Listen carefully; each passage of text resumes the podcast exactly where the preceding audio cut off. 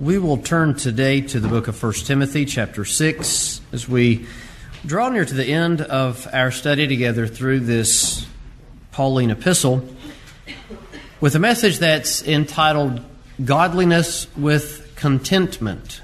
Godliness with Contentment. We'll begin our reading in verse 6. But godliness with contentment is great gain. For we brought nothing into this world, and it is certain that we can carry nothing out. And having food and raiment, let us therewith be content. But they that will be rich, that's an important phrase, that will be rich, fall into temptation and a snare, and into many foolish and hurtful lusts, which drown men in destruction and perdition. For the love of money is the root of all evil which while some coveted after, they have erred from the faith and have pierced themselves through with many sorrows. But thou, O man of God, flee these things and follow after righteousness, godliness, faith, love, patience, meekness. Fight the good fight of faith. Lay hold on eternal life, whereunto thou art also called, and hast professed a good profession before many witnesses. Our subject for today is one of the most important lessons for us as American believers as it relates to the things that really matter in this life, what is important. I was reflecting this week as I was trying to prepare for this message, and I'll confess to you that of all the thoughts that we've presented to you from 1 Timothy, this was probably one of the most difficult to prepare for. And it was one that, if I'm being honest with you, I I had in the back of my mind the entire time we're going through this, and there was a certain sense of uneasiness with how I wanted to try to present this. So there was a lot of prayer that was offered uh, by me as we led up to this message. But I was reflecting on the concept of the American dream, what it means to be an American, what are our traditional goals as Americans. I think that in a previous generation or two, maybe the idea was to make something of yourself and to work hard and to live a good moral life and at the end of your life have something meaningful to pass on to those who follow after you. I think that was the American dream back when my grandparents were young. And I think that those of you that are from my grandparents' generation, you'd probably agree. That's the American dream as it was defined back in your youth somewhere around when I was young, that dream began to shift. And so when I was in my early adulthood, the dream began to be take as much as you can, make as much as you can. However, you have to climb the ladder, dog eat dog, survival of the fittest sort of thing. And if you listen to some of the pop music today, the idea of, to put it in a modern slang, living like a rock star, that seems to have taken the focus as the American dream. Now, to be very clear as we introduce these thoughts to you today, it's God's will that we lead a quiet and peaceable life. Now, how many quiet and peaceable rock stars do you know? Not so many. And as a you know, local musician, um, even those that aren't rock stars, are not so quiet and peaceable many times. But God's will is for us to lead a quiet and peaceable life, a life that is content.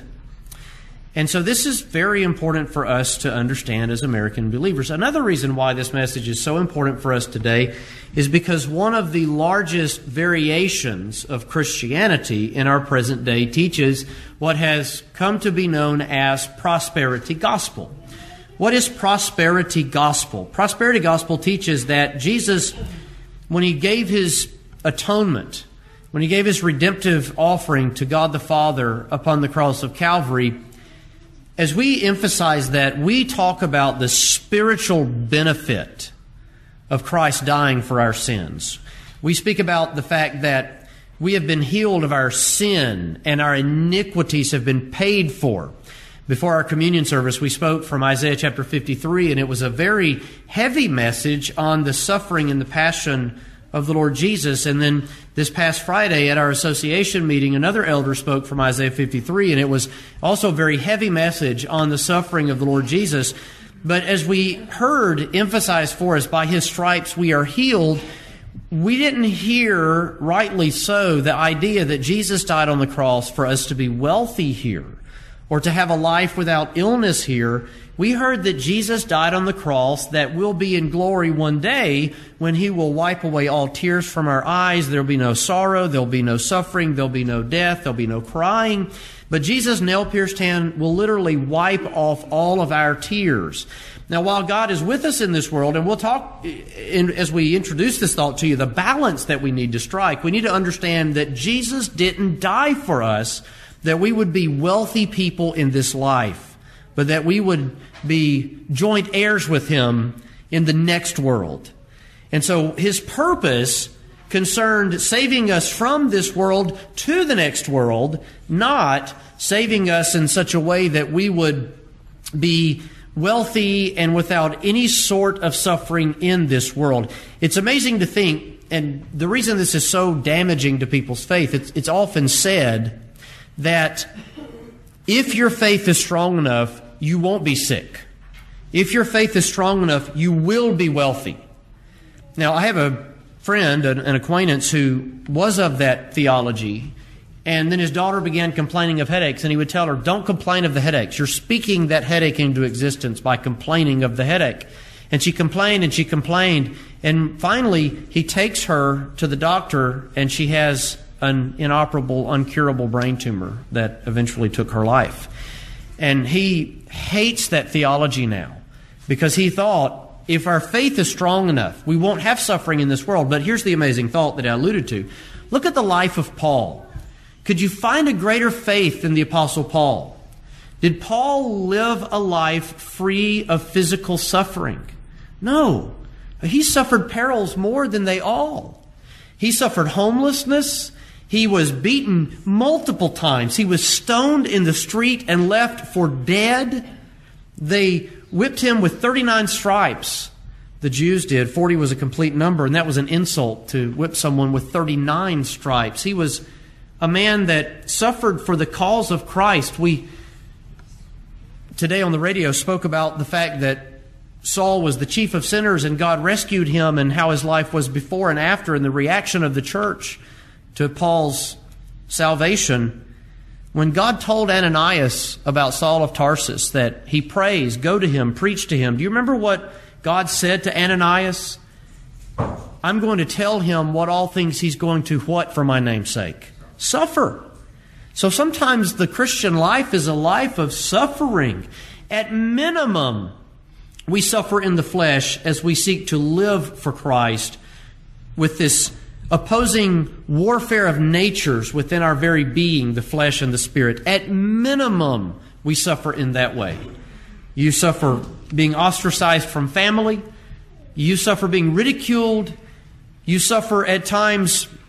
Recently, we stood with signs, pray to end abortion, outside of the local abortion clinic, and people would make obscene gestures at us. They would cuss us. They would get in our faces and yell and scream at us.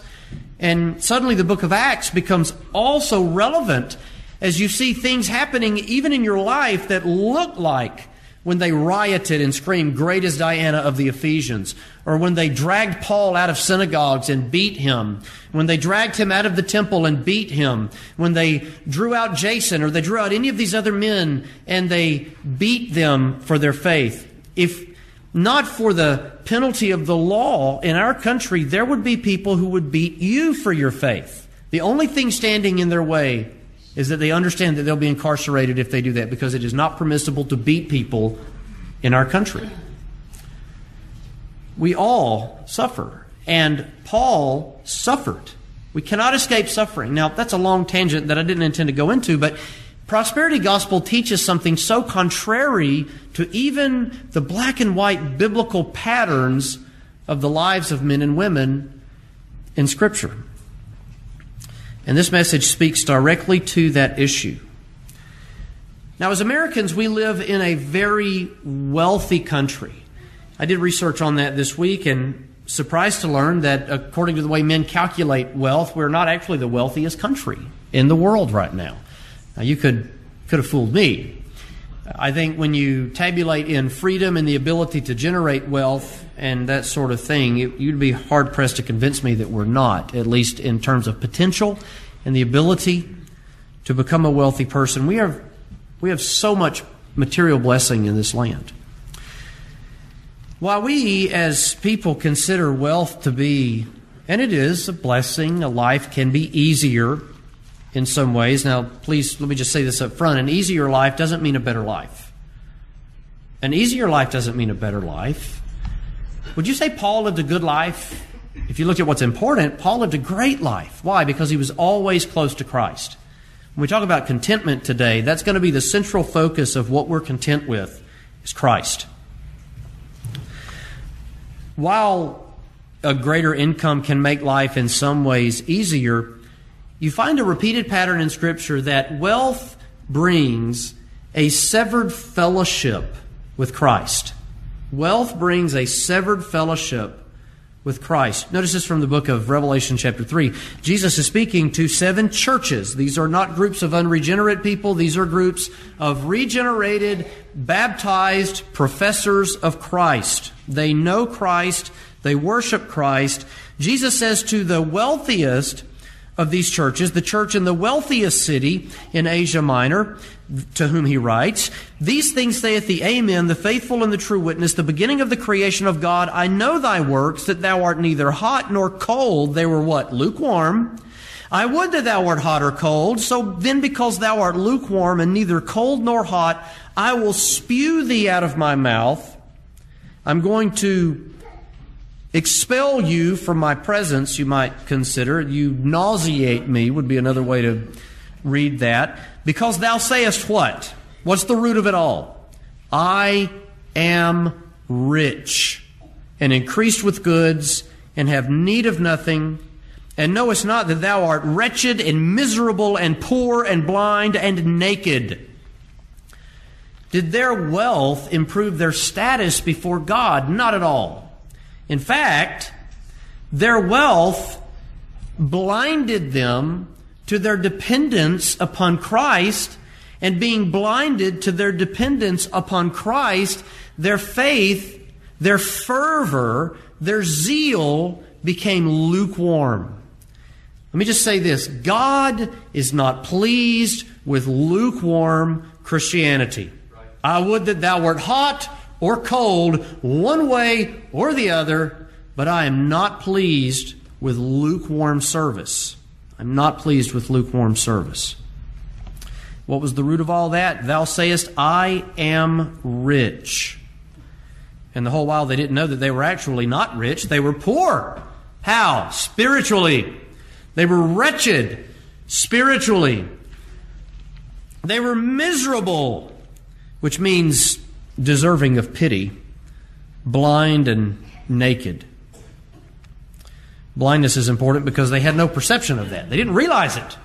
I think many times in the American church, to use that term very generally, we don't realize our blindness, our wretchedness, our nakedness, our separation between us and God as it relates to our fellowship with Him. Now, this is a lesson of fellowship. As many as I love, I rebuke and chasten. He counsels of them to buy of him gold tried in the fire, that they may be rich. He exhorts them to pursue spiritual things. He tells them, I love you, and because I love you, I will chasten you. Because I will chasten you, be zealous and repent. Zeal is the opposite of lukewarmness. And then he tells them this Behold, I stand at the door and knock. Now, this isn't talking about the door of your heart because Jesus isn't talking to your heart. Jesus is talking to a church. Now, what does our church have? Right there, I'm looking at it. The front door. Imagine Jesus knocking on the front door of Flint River Primitive Baptist Church on a Sunday morning saying, Here I am. Will someone open the door so I can come in and worship with you? It's kind of an interesting thought. I read of times in the Bible where Jesus just bursts through a locked door, where he appears in the midst, where he ends up in a fiery furnace walking with the Hebrews. But we also need to understand that unbelief severs our fellowship, and what Jesus is telling them is that your lukewarmness has put a wall between my felt presence and you, and I'm knocking on the door. All you've got to do is be zealous and repent and open the door, and what? I will come in to you. I will sup with you. What does that mean? To fellowship. Yesterday and the day before, we had some great fellowship. What did we do when we fellowshipped together? We went into the lunchroom here. Sometimes we refer to it as the fellowship hall. The reason that we do that is because we sit there and we break bread. Breaking of bread is an important first century church practice. They met with breaking of bread from house to house every day. They refer to them as agape feast, as love feast, where they came together and just experienced fellowship. What did we do? What was the primary circumstance of our fellowship? We sat at a table and we supped one with another. Jesus says, I will come in and I will sup with you. I will eat with you. I will dine with you. I will commune with you. You will experience me. How? Through repenting of the lukewarmness. What caused the lukewarmness? Wealth. It blinded them. In the parable of the sower in Matthew chapter 13, you know the parable of the sower. A sower went forth to sow. He casts his seed indiscriminately. He broadcasts it. He wasn't micromanaging with it as we oftentimes are when we plant a garden and we dig a hole the exact precise depth in the soil and we put the specific amount of seeds in each little hole. Dad always taught us to plant one for you, one for the Lord, and one for the birds. I don't know, but whenever we planted anything, we'd put three seeds per little hole. And then we micromanage it with fertilizer and with weed control. They, they didn't do that. They just simply went and they cast the seed everywhere, and that represents the work of the gospel ministry. We just broadcast it. There were different types of soil. Some seed fell by the wayside, some fell upon stony ground, some fell upon thorny ground. You can read this later on your own. But when Jesus spoke of that which fell upon the stony or the thorny grounds, rather, verse 22, that someone who hears the word and the care of this world or the deceitfulness of riches choke the word the gospel as it's been preached to you, though you received it and were fruitful for a while. The deceitfulness of riches choke it out, and it becometh unfruitful. The gospel isn't fruitful in you and in me when we are obsessed with riches because the pursuit of riches, like thorns overcrowding a profitable plant, choke out the word. Think about it. When you have a garden and all these weeds, boy, it's so easy to grow weeds, isn't it? It's one of the infallible proofs of the truth of Genesis. Thorns and thistles the world brings forth for you. It is so hard to bring forth good things. It is so easy to bring forth things that are absolutely useless unless you're an insect or a, an animal that eats crabgrass or Dallas grass or any other type of weed that no one likes except the birds and the bugs. But when you have a garden and you plant all those things and all these weeds begin to spring in there, they absorb the water, they absorb the nutrients, and that which you want to grow, to consume, is choked out and it doesn't bring forth the fruit that it would ordinarily bring forth. So it is with riches. The deceitfulness of riches choke out the word that it's not fruitful. As we think of finances just as a general principle, it's important to strike a balance because money is a necessary tool. It is very difficult to survive life on this planet without income. That's why all of us, we produce income. You go to work, you save for retirement, you save for the day, the evil day. You see it coming and you hide yourself. Proverbs say tremendous amount about money. We read in the book of Proverbs, chapter 10 and verse 4 He becometh poor that dealeth with, uh, dealeth with a slack hand to be slack means to be careless, to be lazy is implied. But the hand of the diligent maketh rich. Scripture teaches how people can become wealthy the right way. The hand of the diligent maketh rich. Diligence creates wealth. With the exception of people who inherit money from someone who was diligent or people who win the lottery Generally speaking, it takes great diligence to become a wealthy person, as we see here in this proverb. But to continue striking the balance in verse later on in this chapter, Proverbs chapter 10, we read that the blessing of the Lord, verse 22, maketh rich, and he addeth no sorrow with it. The hand of the diligent maketh rich. That's hard work, it's determination, it's education, it's skill, dependability, consistency. At the same time, the blessing of the Lord, it maketh rich, and he addeth no sorrow with it.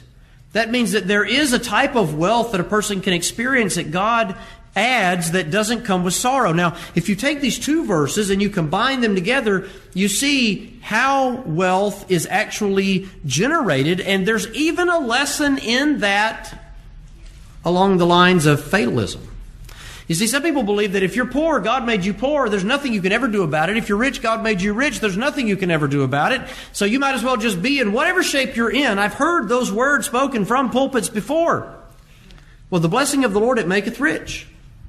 If you have great finances, praise God for that. And I'm telling you, praise God for that. Tell God, thank you. But at the same time, the hand of the diligent maketh rich. I can't sit around all day doing nothing saying, if God wanted me to be rich, He'll make me rich. No, the hand of the diligent maketh rich, the blessing of the Lord it maketh rich, and He addeth no sorrow with it. Often in the book of Proverbs, we would learn about people who steal to become rich, people who are greedy, people who become wealthy, and then they begin to say, Who is the Lord? And so Solomon is saying that God can bless, and when he chooses to bless and honor that hard work, well, he adds wealth with no sorrow added to it, which tells us that there is wealth in the world that comes with great sorrow. If you just read the life stories of people who win the lottery, more time than not, they end up far more miserable and broke and in debt after winning the lottery than before. Winning the lottery isn't the answer to your problems. Winning the lottery is not the answer. If you just think, if I could only win the lottery, my life would turn around. Let me tell you, through Christ, your life can turn around regardless of money. It has nothing to do with money. But Scripture does say that the blessing of the Lord it makes rich, and He adds no sorrow with it. Now, we're just striking a balance as we go into this Scripture. As we continue to strike this balance, some Old Testament characters were wealthy by God's direct providence. One such man was a man named Abram. If you read the book of Genesis and you read the story of Abram, you know that he had a great herd of livestock. He had hundreds of servants. Hundreds of servants. You don't have hundreds of servants if you're an impoverished man, do you? In fact, there was a time when Lot and other people were taken into captivity by other kings. Abraham armed 300 some odd of his servants armed them, sent them in as his very own military, overthrew by God's providence those kings, and rescued his nephew Lot. He was a wealthy man. Anybody that has their own personal military is a wealthy man. That's why we had so many children. We're working on it we go out of town this week, I'm, I'm going to post a pic of me on the, the beach at Destin and say, burglars get no ideas. My house is guarded by an, an aged, obese Labrador and a 21 year old personal trainer with his own arsenal. So I don't quite have 318, but I suppose that'll suffice. Maybe one day. Another man that God made very wealthy was Job. He had many sons and daughters, he had herds. And when Satan attacked Job, how did he attack Job? He attacked him through his belongings, the slaying of his children, and then the taking of his health. And Job never cursed God foolishly. But there were many characters in Scripture that God blessed with great finances. Joseph was another one. In fact, God was so with him every time his brothers and anyone else in the world tried to kill Joseph and imprison Joseph, God raises him up out of that, lifts him up out of that, and at the end of Joseph's life, he is second in command only under Pharaoh in the entire land of Egypt, and through God's working in Joseph's life, the brothers that sold him into slavery end up finding deliverance in the middle of a seven year famine through Joseph that they sold. You see God's providence all in that. God raised him up. God blessed him with that. Now, as a tool, money has proper uses that are not wicked. We're going to hear a verse in just a moment that the love of money is the, and everyone can finish it, the root of all evil. That doesn't mean money in and of itself is wicked. Money is simply a tool, and it has many uses that are not wicked. It is not wicked, men, for you to earn a living and provide for your family. That is not wicked. That is not a wicked use of money. That is the appropriate use for money. God told Adam in the beginning of time, by the sweat of his face shall he till this ground for his bread. He provides for his family that way. Yesterday we heard a great sermon in the morning on biblical masculinity and femininity, if I pronounce that right. And we learned that the virtuous woman considers a field and buys it. And then she creates things, garments, and she sells them.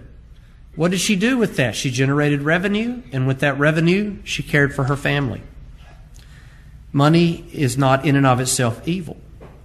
Another proper usage of money is to give to the support of the church and the gospel. It takes income to have a building. It takes a church budget to support a minister. It takes a church budget to have a radio program and to pay the power bill and every other thing. And we all understand that. That's just simple everyday sense. The way it is with your home, the way it is with a business, the way it is with the grocery store, so it is with a with a constituted church. That's a reasonable use of money. And we find that all through the gospel accounts. You just read where Paul talks about these various churches that sent for his relief. The church at Philippi was probably one of the most generous churches to him. Wherever he was, they were sending for his support and when Paul writes to the Corinthians, he corrects them and says, The only way you were inferior to other churches is that I was not burdensome unto you. But he tells them that I robbed other churches, wages of other churches, to do you service. And I think one of the churches he would refer to there would be the church at Philippi. He would allude to that often in his writing to them. It's a reasonable use, it's a good use. Another good use of money is the support of the poor. Now, this is consistent in both Testaments, and by the way, I would point out that so is perpetuating God's house. They brought tithes of corn and wine and the things that they they sowed to the temple. The sacrifices, the priests ate of the sacrifices that were brought to the temple. God's house was perpetuated because those who received a benefit from it brought the things that were required of God under the law to them. We don't teach tithing in the New Testament. Tithing is not a New Testament commandment. There's no command in the New Testament to tithe, but that principle of giving is still there. We often joke if you want to bring 10% of your wine, you know, what have you. Because that was what they tithed with, not, not money. But that was a system of taxation in the Old Testament. Part of the tithes that were brought were for the support of the poor in the Old Testament. God commanded that the poor would be taken care of in the Old Testament. There were laws in the legal code of Israel. And we often say that that's something the government shouldn't be involved in, that we should leave it up to churches. And I always ask after that, well, how much has the local church done for poor people in the last month relative to what the government has done? When God gave a law for a government, that governmental law structure provided for the care of the poor through tithing but also through the fact that the corners of their field would be left ungleaned. That way, the poor could come in and the stranger, people that pass through, and they could eat from the corners of the field. Now, I love that system because to get the benefit of it, you had to do what? You had to go harvest it. Now, somebody else planted it, somebody else took care of it, they cultivated it, but the poor people would go and they would glean that. They had to go do something, and then they would bring it back and they would survive off of that. I think there's great wisdom. In fact, I know there's great wisdom in the way that God set that up. But there were provisions for the poor. One of the things that God would criticize many times, especially in the Psalms and in the book of Proverbs, are those that don't care for the poor. We should understand that God holds us accountable to care for those that are poor around us. We read in Galatians that we should be generous and charitable and compassionate to all men, especially of those of the household of faith. First, in the church. Secondly, outside of the church. And I'm very thankful that Flint River is a church that has a heart to do that. Brother Hewlett and I were talking about that a few a couple of weeks ago when we had a, a need arise out of the community. Someone was asking for some assistance for a bill that they had, and it involved being evicted if the bill was not met. And the you know, the deacons and I texted about it, except for Brother Hewlin, who doesn't text. We talked about it the old-fashioned way on the telephone, and then Brother Hewlin made the comment that I think that our church is so blessed because of the way it's so generous. And it's our honor and our privilege to help people that can't help themselves. And there are real cases of people in the world that cannot help themselves. In the Old Testament, God commands that. In the New Testament, Galatians 2:10, we're told to remember the poor. James chapter 1, we're taught that pure religion and undefiled is to visit the fatherless and the widows in their affliction. To visit the fatherless and the widows in their affliction doesn't mean that we pay them a visit. It doesn't necessarily mean that we pay them a visit. We visit them in their affliction. That means that when there's a, a widow among us, Paul commands, God commands through Paul in 1 Timothy 5, we've already looked at this, that those that are widows indeed are to be taken under the financial care of the church. James says pure religion is undefiled and it is to visit the fatherless and the widows in their affliction. I want you to do this as a homework assignment. Go through the Old Testament and read some of the things that God wrote about the fatherless and the widows. There were times that they were so stingy and uncaring of the fatherless and the widows that God said, Your wives will be widows and your children will be fatherless. I've had enough of it with you. So we should understand how seriously that's taken. But one proper usage of wealth is the care for the poor. And God is well pleased God is so very pleased when we, through love, charity, and compassion, care for the poor that are around us. What we speak of today in 1 Timothy chapter 6 is the infatuation with wealth, to be infatuated with it. We'll go verse by verse. But godliness with contentment is great gain. To remind you of what we talked about from this, it's been a about three weeks since we've been in 1 Timothy together. The last message that we delivered had to do with Christian servants. And so as you read verse 6, it begins with this word but, because he's contrasting from something that has just gone before. What had just gone before? If you have a believing master, don't despise them because they're brothers. Rather, do them service because they are faithful and beloved partakers of the benefit. These things exhort. If any man teach otherwise and consent not to wholesome words, even the words of our Lord Jesus, he's proud, knowing nothing but godliness with contentment. It's great gain. What's he contrasting? Those who teach their servants, or those who teach servants to rebel and to lead insurrection and uprising. He says, No, you need to be content. Christianity is to be a life of contentment, should bring a life of contentment. Godliness with contentment is great gain. And again, he's following after speaking to servants.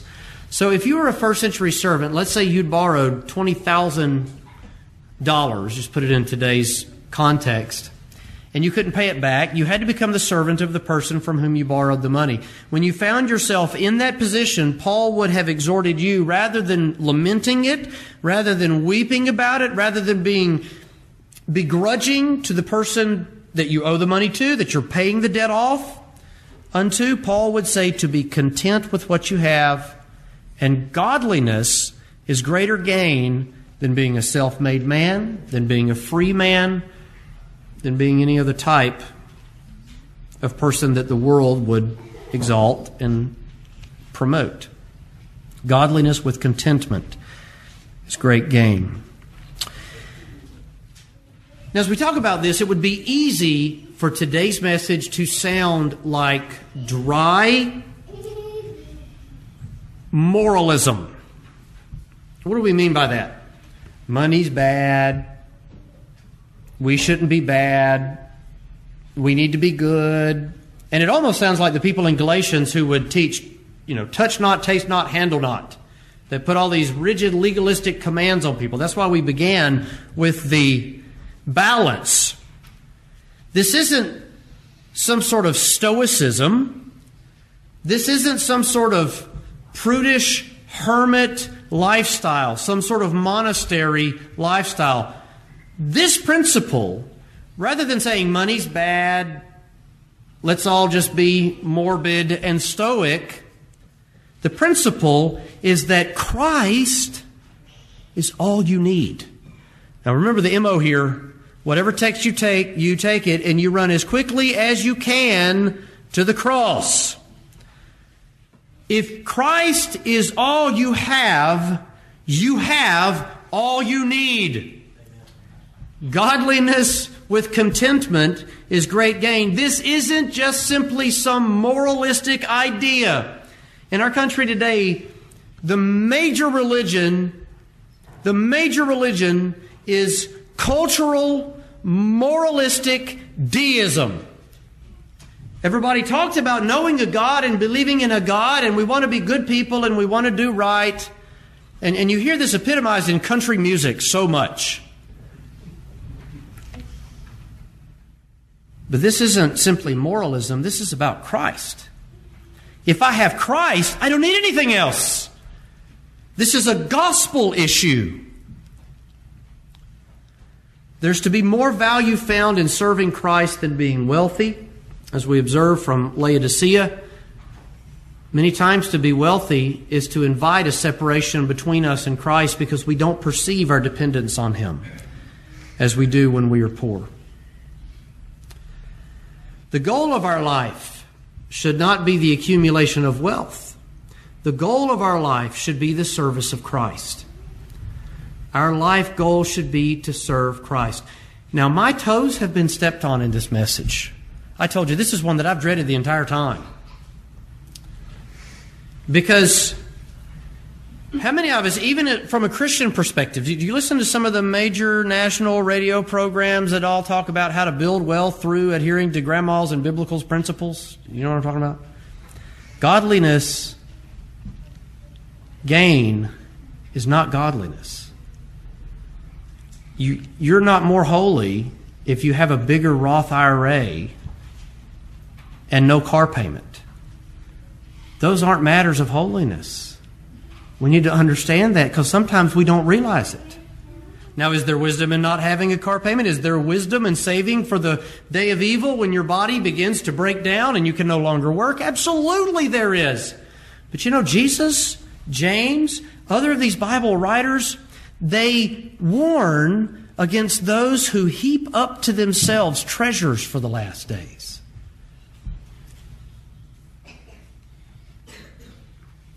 I'm not teaching you to get rid of your Roth or your 401k. What I am saying is that there's something more important in this world, and our lives need to be about that, not about the accumulation of wealth.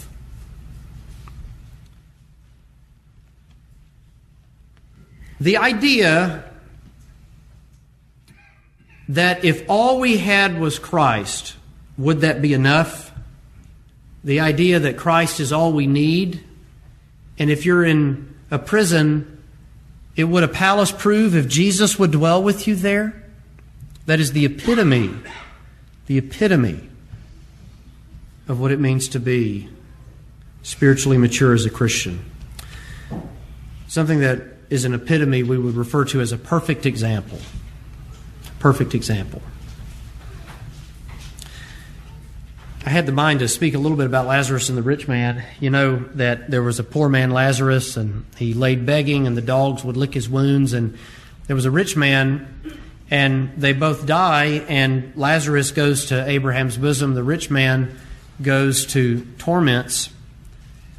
Of all the things that you can learn from that story, it's that it doesn't matter how much wealth we have in this world, we are not redeemed with corruptible things as silver and gold all the money in the world cannot save us from the penalty of our own sins. As we think about Christ being all that we need, there were several men in the Bible that found themselves in that position. One is Job. Oh, he was a wealthy man, and then all of a sudden the next day, his children are gone. Dear Lord, what sorrow and suffering that must have caused in his life. I could not begin to imagine the sufferings of Job. All of his finances are gone. If you don't have a lot of finances to lose, that might not be such a big deal, I guess. He was a very wealthy man. Satan says, Take it from him, Lord. He'll curse you. God says, I'll remove the hedge. I'll suffer it to be, and you'll lose, Satan. Job even lost his health. He found himself not even with his health, but with his life, with very little quality. A wife who told him, Curse God and die. And three miserable comforters who came to him and said, Job, you must be harboring some secret sin because this wouldn't be happening to you if you were right with God. He found himself only having God, and God was enough.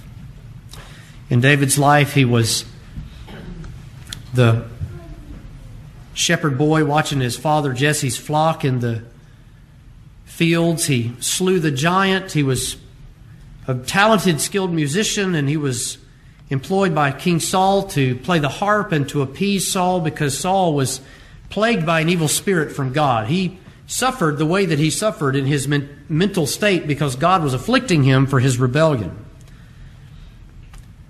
He would throw a javelin at David. David ends up marrying Saul's daughter.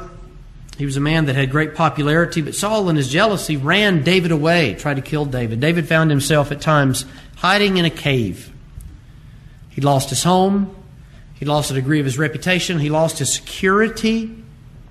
He lost one of his wives. He had a few men who were loyal to him.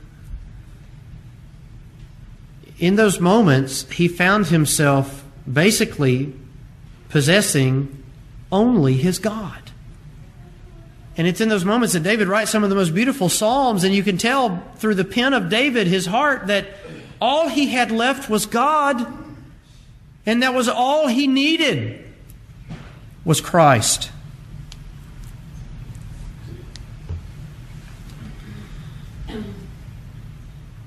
The Apostle Paul, in his life, suffered greatly, and there were times that there he was alone in a prison cell so small he couldn't stand up. He was infested with rats. He stunk. He was unbathed. He was barely nourished. Basically, living in a hole in the ground. And it's in those moments that Paul writes things like, Rejoice evermore. Why could Paul and Silas sing praise to God at midnight in a jail cell after being beaten openly for preaching the gospel?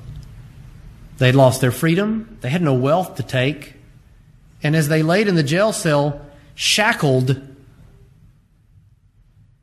aching from the beating, bruised, dried blood on their faces, they began to sing praises to God until midnight. Why could they do that? because they knew Christ was all they needed. Christ is all you need. Godliness with contentment is great gain. For we brought nothing into this world, and it is certain we can carry nothing out. Now, that is almost cliche, isn't it? You can't take it with you. If you think about that, when you die, immediately every human being, their soul and spirit go to one of two places. And it is just their soul and spirit. Nothing do they take with them. No reputation, no career, no wall of plaques, trophies, savings. In the resurrection, when God comes back and resurrects our bodies and our souls are reunited with our bodies, our bodies are raised, and the world around us, our homes, our coliseums, our shrines to human advancement, the largest of cities, our paintings, our art, our music, all of that is burned.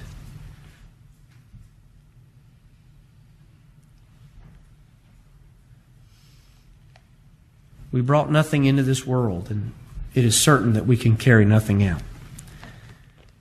in Job chapter 1,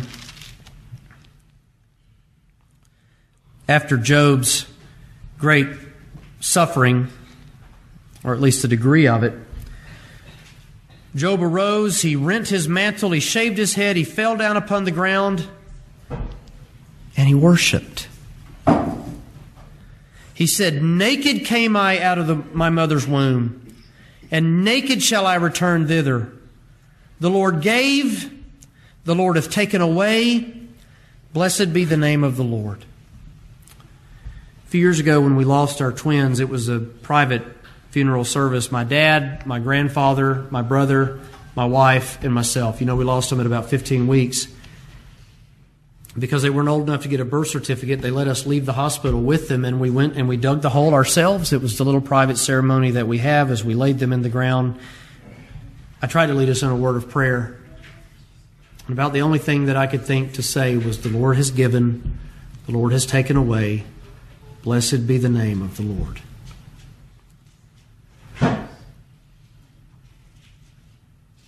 At that point, about all that that man had was God. And there, suffering and affliction, he falls on his face and he worships. What faith is that? Now, we don't present it to you as a way to scold any of us. Let me put this in a positive light. When you lose everything, or you lose things that are great, and you feel, and you feel Christ, you realize that's all I need. It's not scolding us. But from experience, I can tell you that when you feel His presence in the middle of your affliction, you know in that moment that even despite all of the sufferings that you're enduring, you have all you need. You have all you need. Have you been there? Have you experienced it? I know that many of you have, and many of you will. Because we don't escape this world without sufferings and sorrows. We brought nothing in, we take nothing out. Naked were we born, naked will we die.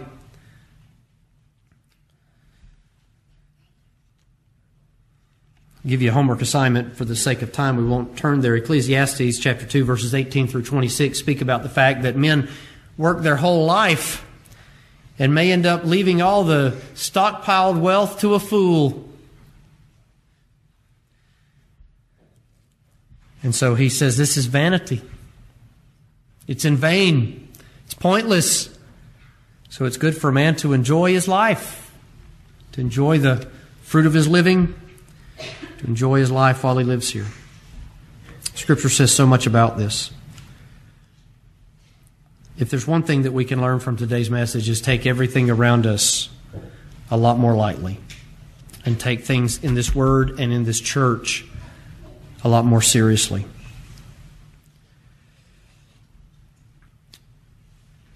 Having food and raiment, let us therewith be content. Think about this for just a moment. Food sustains us, it allows us to continue living. If you've got food, be content. Raiment. What does raiment do? It protects us from the weather. He doesn't even say if you have a roof over your head, be content. You know why? The man who's writing this, the only roof that he had over his head, many times, was the roof of a prison cell. If you have food, if you have clothing, if you're protected from the extremes of weather, be content. As we think about contentment, just turn over briefly to the book of Philippians, and I know we're five minutes from the close of our our time together in the Word. There's a whole lot more that, that we'd love to say. Paul writes, reflecting back on their compassion to him to send gifts to sustain him in his ministry. I rejoiced in the Lord greatly that now at the last your care of me has flourished again, wherein you were also careful, but you lacked opportunity. You've always been concerned about me, but you found a way to send to me again, and I'm so thankful for that. And I will just say that a pastor or a minister, when he is supported by those who he preaches to, those that he loves as he loves his own children, those who love him, nothing makes him more appreciative than that. To know that you love him and you love the gospel enough that you would send care. Not that I speak in respect of want, for I have learned that in whatsoever state I am, therewith to be content. He elaborates I know both how to be abased, I know how to abound everywhere, and in all things I am instructed both to be full and to be hungry, both to abound and to suffer need. And here we have one of the most famous verses in all of the Bible, verse 13 of Philippians 4 I can do all things through Christ, which strengtheneth me. We hear that verse quoted a lot, and I don't want to be a curmudgeon about it. But I want you to understand that when Paul wrote those words, he didn't have reference to winning a Super Bowl. He didn't have reference to throwing a game winning Hail Mary touchdown. He didn't have reference to achieving greatness. He had reference to suffering for the name of Christ. I can suffer for Christ. I have strength to continue because Christ is with me. I can do all things through Christ, which strengthen me. And if I have food and I have clothing, I need to be content. There's about an hour worth of things that we wish we could say about verse 9 and 10. They that will be rich fall into temptation and a snare. That phrase will be rich means those that desire to be rich. Now, here's where it steps on every single toe in the United States of America. Largely. Those that will be rich, those that want to be rich, what do they do? They fall into temptation. What is that? They are tempted to do that which is evil. Thou shalt not tempt the Lord thy God. And a what? A snare. Do you know what a snare is? It's a trap that is set for an animal.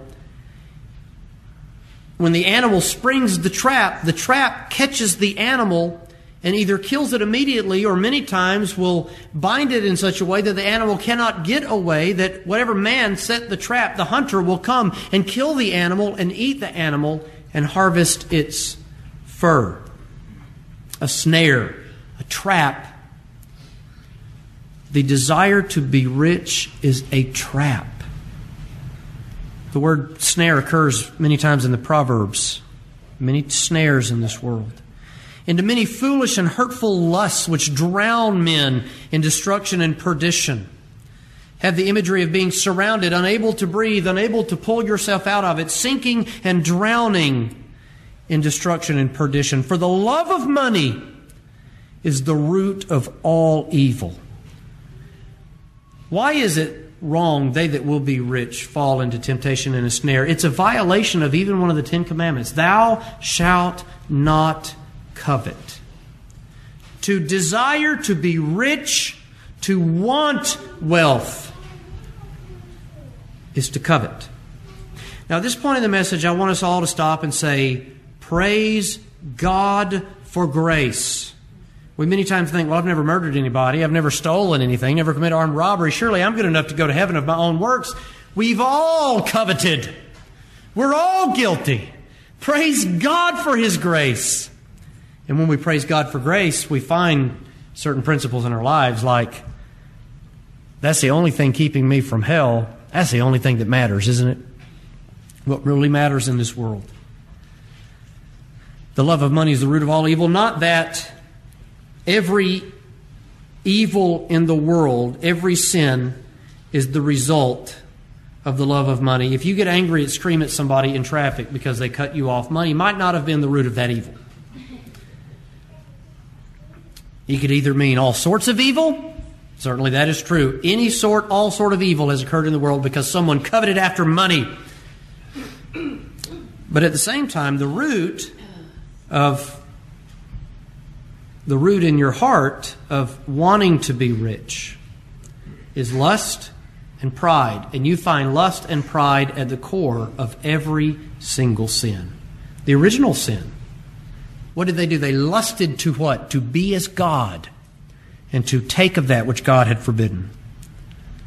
The root of the desire to be wealthy in our hearts, to live a lavish lifestyle, an extravagant lifestyle, to hoard money without helping the poor, greed.